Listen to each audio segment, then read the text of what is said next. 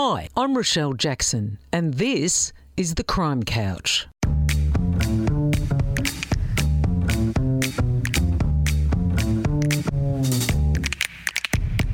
I'm an investigative journalist and true crime author, and I know who's who in the zoo the crims, the cops, and the interesting individuals in between.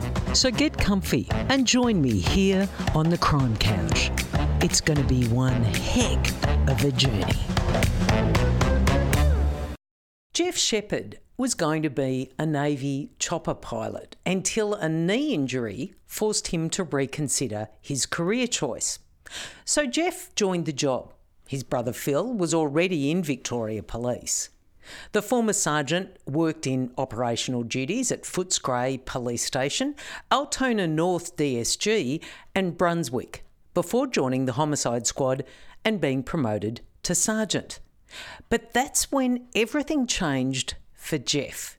He resigned to become a fully ordained and credited Baptist minister and is currently based at Mill Park Baptist Church.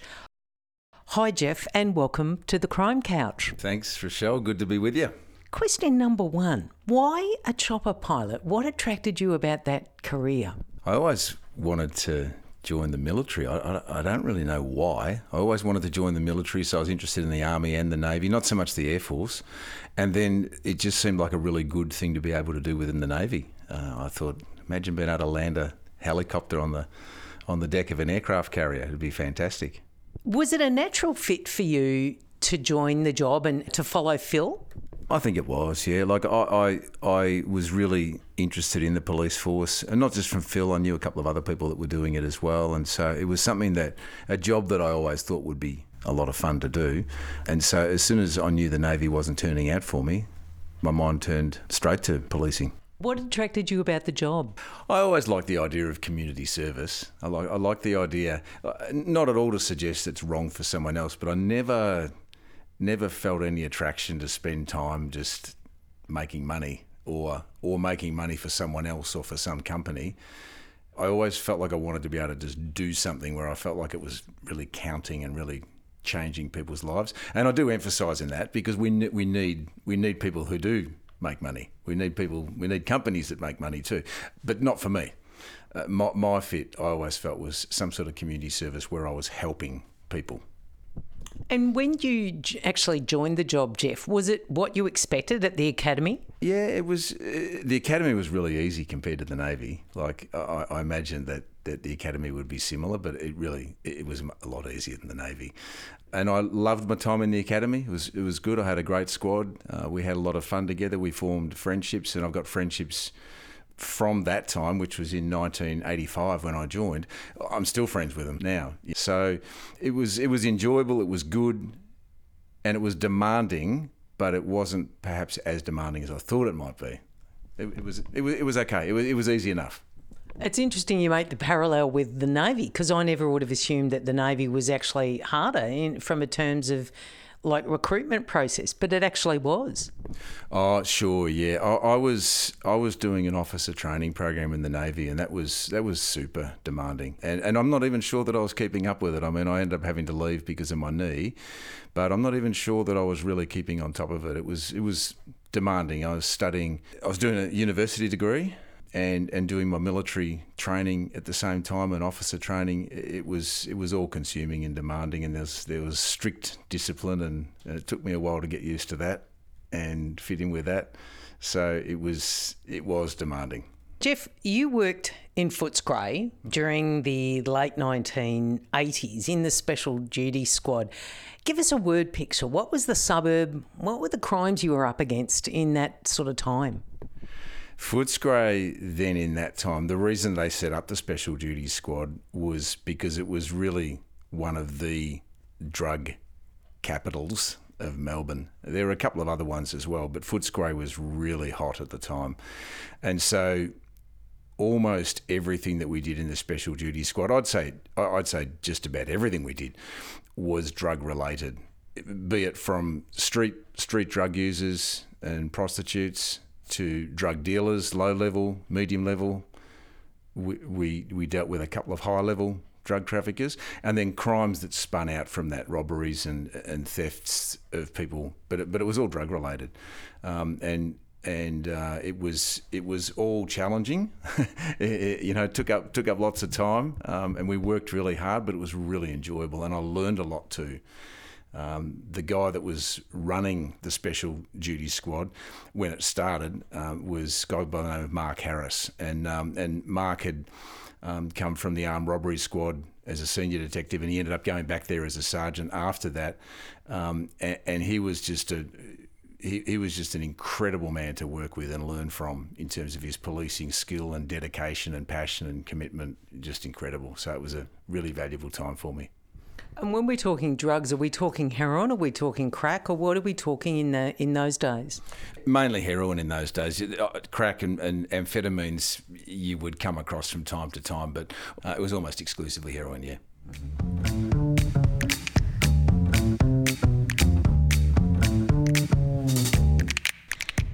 You were in the DSG and you're in the CIB before you joined the Homicide Squad, and those years in the Homicide Squad were 1992 to 1996.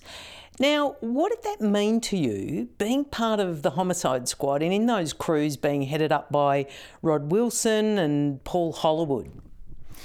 Wow, the Homicide Squad, I always aspired to do that. I can remember the day that I graduated um, and marching out to receive my award from it was Deputy Commissioner Keith Thompson at the time. The the Chief Commissioner was Mick Miller, and he couldn't be there that day, so it was Deputy Commissioner Keith Thompson, and I remember him. Uh, saying congratulations. What would you like to do in the job, Geoffrey? You know, and I said, "Oh, sir, I'd, I'd, I'd like to."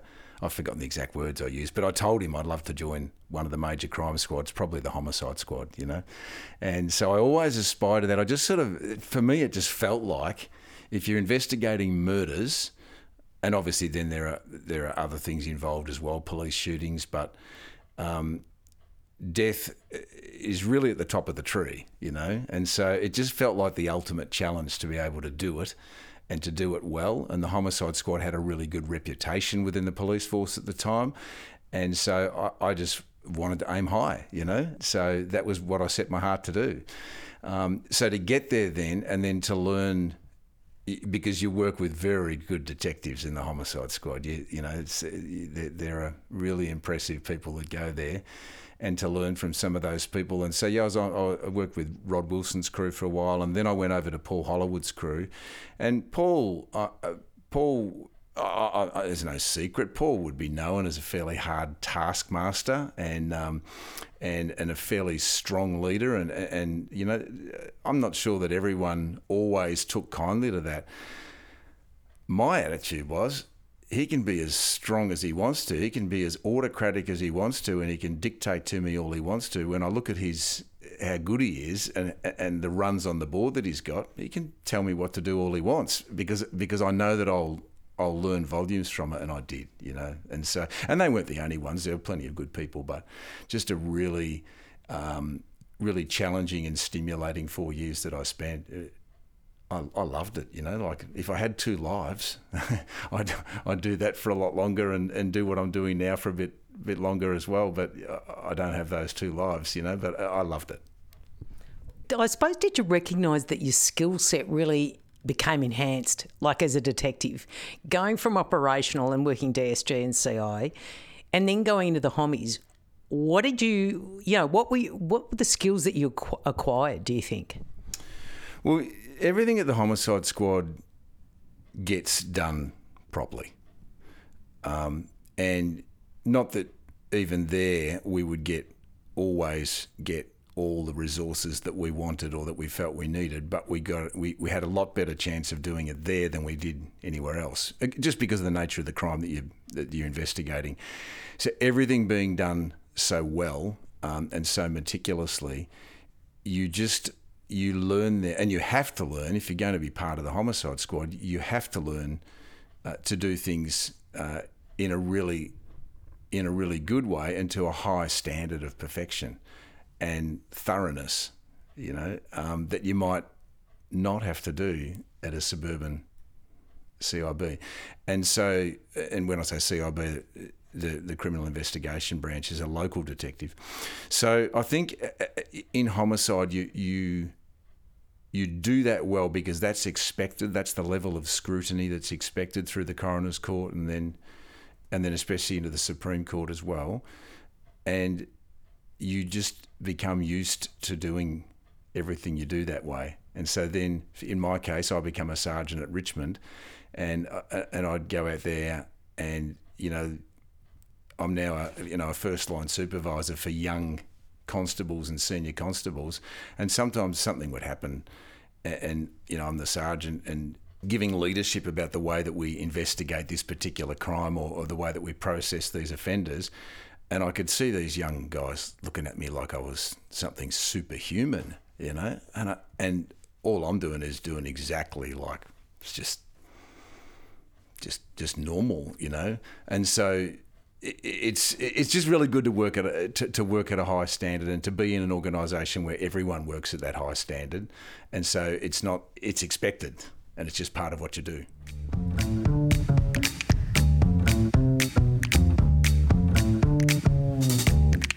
You investigated what became known as the first of the underworld murders, and that, of course, is the murder of Gregory Workman. What were you up against in in the underworld when you investigated that? you probably better ask what weren't we up against? Uh, like we, as you said, that was really the beginning of what we we now look back on and say that all these all this series of underworld murders. We didn't so much know that at the time, uh, and it was funny because I, I was dating a girl at the time who became my wife, and she's from Canada, and and she had some relatives in Melbourne, and they were staying in St Kilda, and we'd been there for dinner together the night before, and I knew that I was on call, and I was explaining to them how Oh, St Kilda's not, not, not too bad of an area now. It used to be a really bad area around here, but now it's it's getting a lot better, and so it's a good place for you to be staying. And it was just funny then at whatever time the next morning, four or five o'clock, the pager went off, and we had a murder in St Kilda, just not far from where we were with them, you know.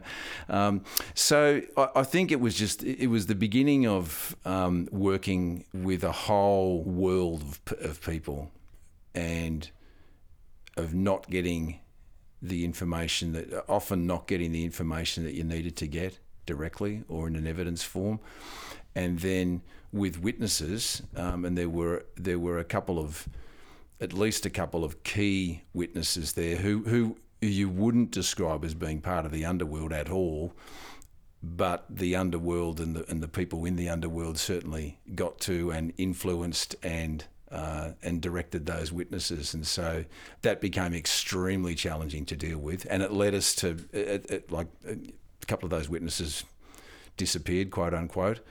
Um, and it meant that we, we, we couldn't prosecute the the offender, you know. So it was Alphonse Gangitano that we charged with that murder, and he was he was in prison on remand for several months, uh, and we had to withdraw the charges, and, and, and he got out. Um, so it, it was it's not a straightforward murder case and not a straightforward go and speak to your witnesses and find out what they need to tell you. There were all sorts of barriers to overcome on the way to getting there. And Geoff, that's a new low, isn't it, for Melbourne's underworld in the in the terms of I would imagine previously that had never occurred where the witnesses had been got at. Probably not as a like not at such a high level. Um, I mean, I'd been part of earlier investigations as well in, in the in the fruit and vegetable market, you know, and and so it was a similar sort of dynamic there, but different again. You know, dealing with the with the Calabrian mafia. Similar principles, but different rules of operation as well. Um, and so, but generally speaking, no, you're right. Those those rules don't operate, but when it's amongst a like as I say a, like a world all of its own that world's got rules of rules of operation and engagement and, and they're not necessarily the same as the ones that you and I live by. And you've got to also learn those rules before you do your investigation. Yeah and you and you can't be naive to those rules as well you know? Um, and so oftentimes then a conversation when we're talking with someone there uh, it's it's not all that it seems, and so the conversation will be w- words spoken at one level, but that's not at all what's going on in the conversation. Everyone knows what's going on in the conversation, but that's not what's being spoken about, and so you have to find ways in there, and more often than not, you can find ways, um, but it takes a lot of hard work and ingenuity to to work out how to find ways to do that and to, to press through to find the information that you need within the realms of what's legal and, and what's ethically correct. So it, it's much more challenging than just going to a house and asking someone, oh, what happened? And they tell you what happened. It's a whole lot more challenging than that. Geoff, at the end of a big day, one of your former homicide colleagues, Andrew Guski, mm. recalled to me that while he was tucking into a meat pizza and too many beers, he looked over and he noticed that you were reading a Bible. When did you get the calling, Geoff? Wow. I'm imagining, I don't remember the exact story. I'm imagining that we were probably away somewhere by the sound of it. We're probably in a, in a hotel room or something like that. Look, I, I was reading the Bible since I was a, since I was a kid. You know, it was part of. I was born into a family where I was probably went to church from the first Sunday after I came home from hospital as a baby. And so God and therefore then the Bible, you know, as God's word have always been important to me, and they were while I was a police officer. That said, I loved my job as a police officer, and my intention was to stay in it. And I remember there was a time back in 1987 not long after I graduated, and I got called unexpectedly into the chief commissioner's office. And it was it was good news. I was finding out some, some good news from him, but but it was a total surprise, and I had no idea it was coming. And I was just a really young constable, and it was Mick Miller, the chief commissioner, Mick Miller, just an incredible man. And I can remember sitting there, and he he asked me, how do you take your tea? And at the time, I don't, I don't think I even drink drunk tea at the time. But I said, oh, just white and one, please, sir. and and, um, and we were sitting there talking. I can still remember sitting in his office, looking out over Melbourne. And he said to me, Geoffrey, what would you, what would you like to do in the police force? And I, I know it probably sounds arrogant to say it now, but I, I just looked at him. I said, oh, sir, one day I'd like to do your job. and and he, he liked that. He, he thought that was great, you know. So that was my ambition. I wanted to try and try and go as far as I could go. I loved being a, a police officer. I loved being a detective. I loved it all, but also at the same time, I loved like I certainly certainly had a strong relationship with God, and that was that was the the center of my life. And then I used to I used to get asked to go and speak at camps and at churches. And when you would go to do that, if you're a cop, you got lots of good stories to tell, you know. And so that was why. And I was young, and and so as I did that, I just loved it, you know. And so it was always this tug of war of which one do I love more? And I would usually, I would always end up deciding I love the police force more. And then, well, you said, when did I get the calling? And it's a long answer to your question, but when I got asked then, I, I got asked to become a youth pastor at the church that I was going to at the time, and and I just it took me two months to make the decision, and I was married by then, and so my wife was was part of it, and it's the hardest decision I ever made in my life because I just absolutely loved what I did in the police force.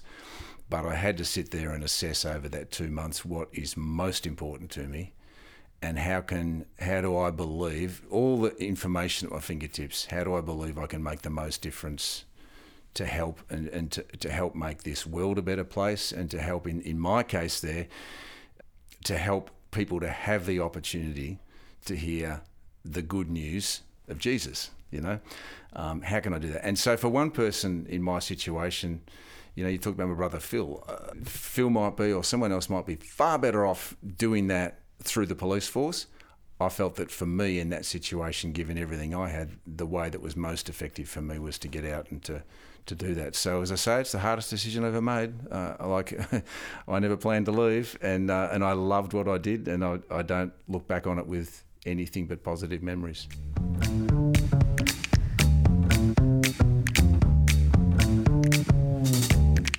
Geoff, Andy Guski also said you're an absolute I'm quoting him, a privilege to work with because of Geoff's excellent work ethic and professionalism.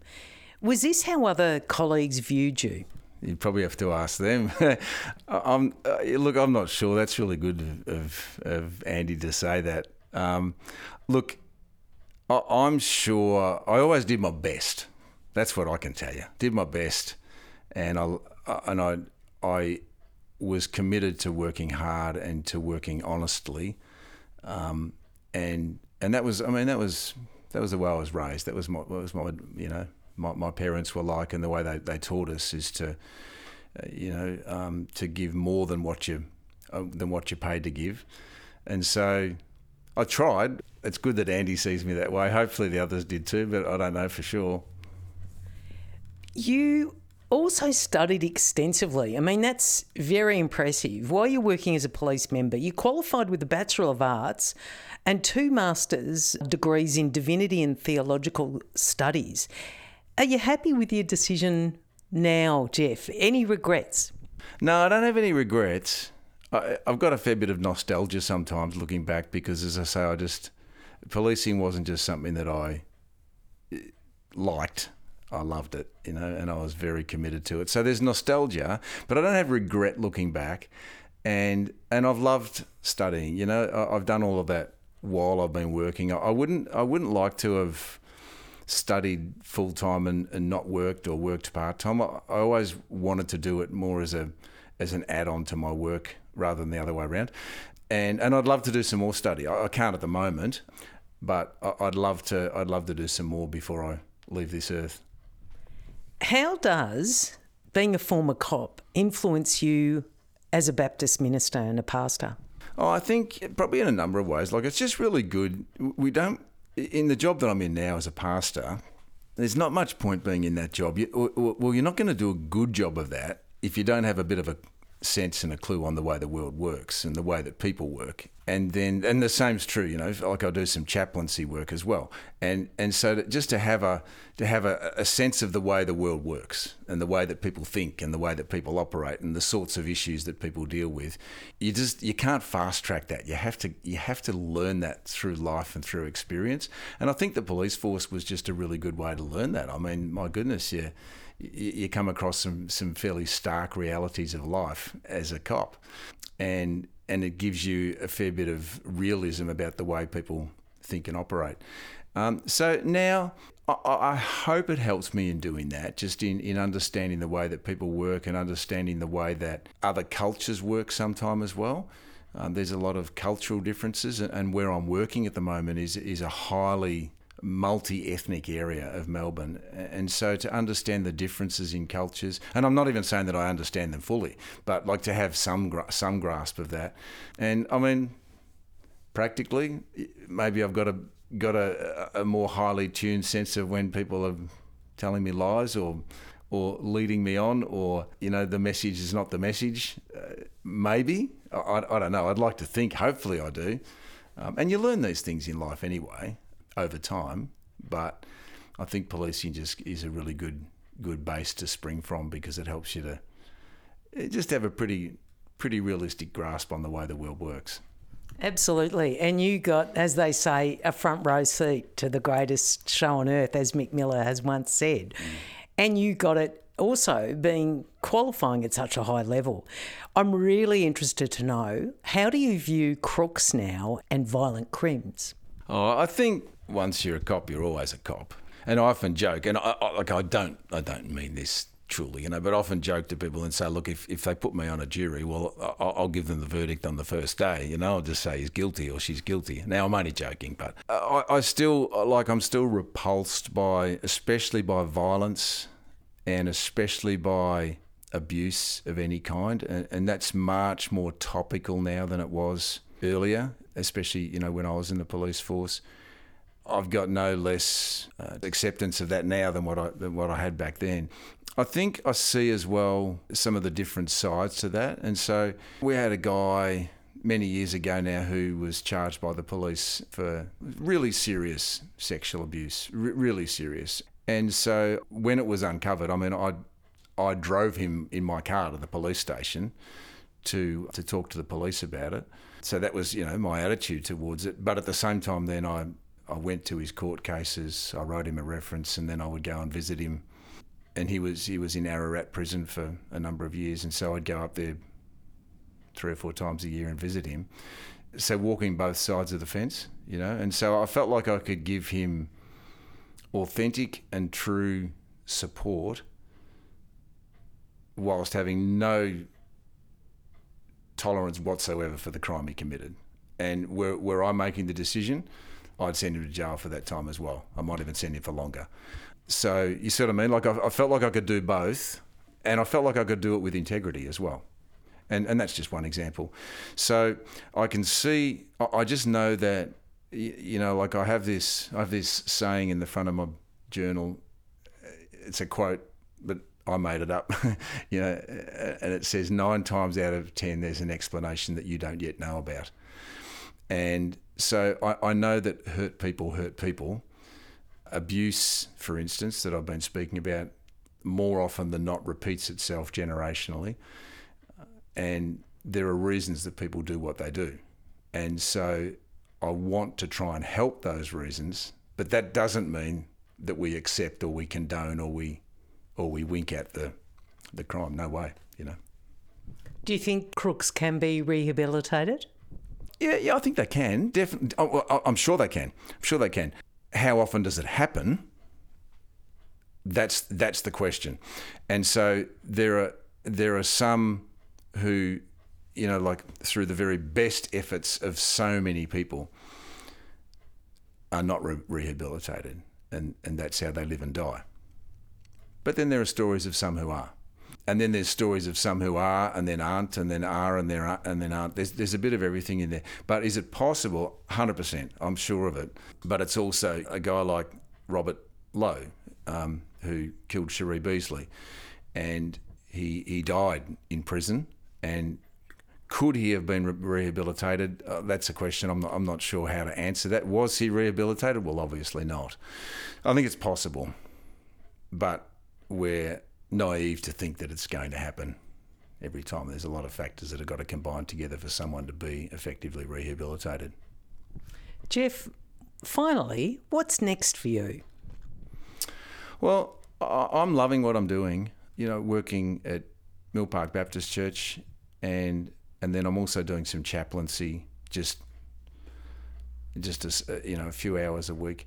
I'm loving that, and I'm happy to do that for the rest of my life. They can carry me out in a box. But I'm open to whatever opportunities come up and to what any any other way that I can more effectively help.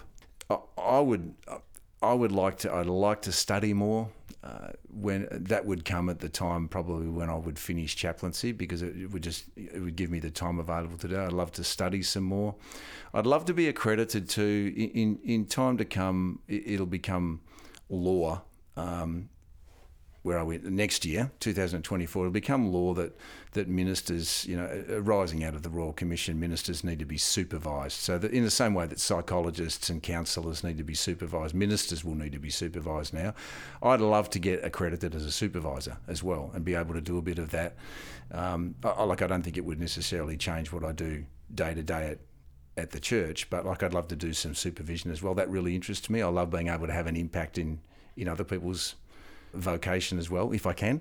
And then, you know, from a family point of view, like I'm, we're getting older and, and, and our kids are growing older, and so we're in a different stage. And so, whatever that that changes. And then the other thing, then Rochelle, is like I've got some involvement on some boards for, for missions, and, and, and the one that I'm I'm really really excited. Well, sorry, I'm excited about both of them, but the, but uh, I'm very involved with Kids International Ministries in the Philippines, and so, what's next for that? Uh, I'm always open to spending even larger chunks of time over there, and and making any difference that I can can there as well. So I'll continue to do that as well.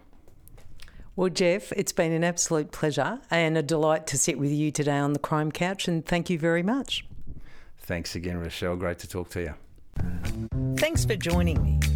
I'm Rochelle Jackson, and I look forward to your company next time on The Crime Couch.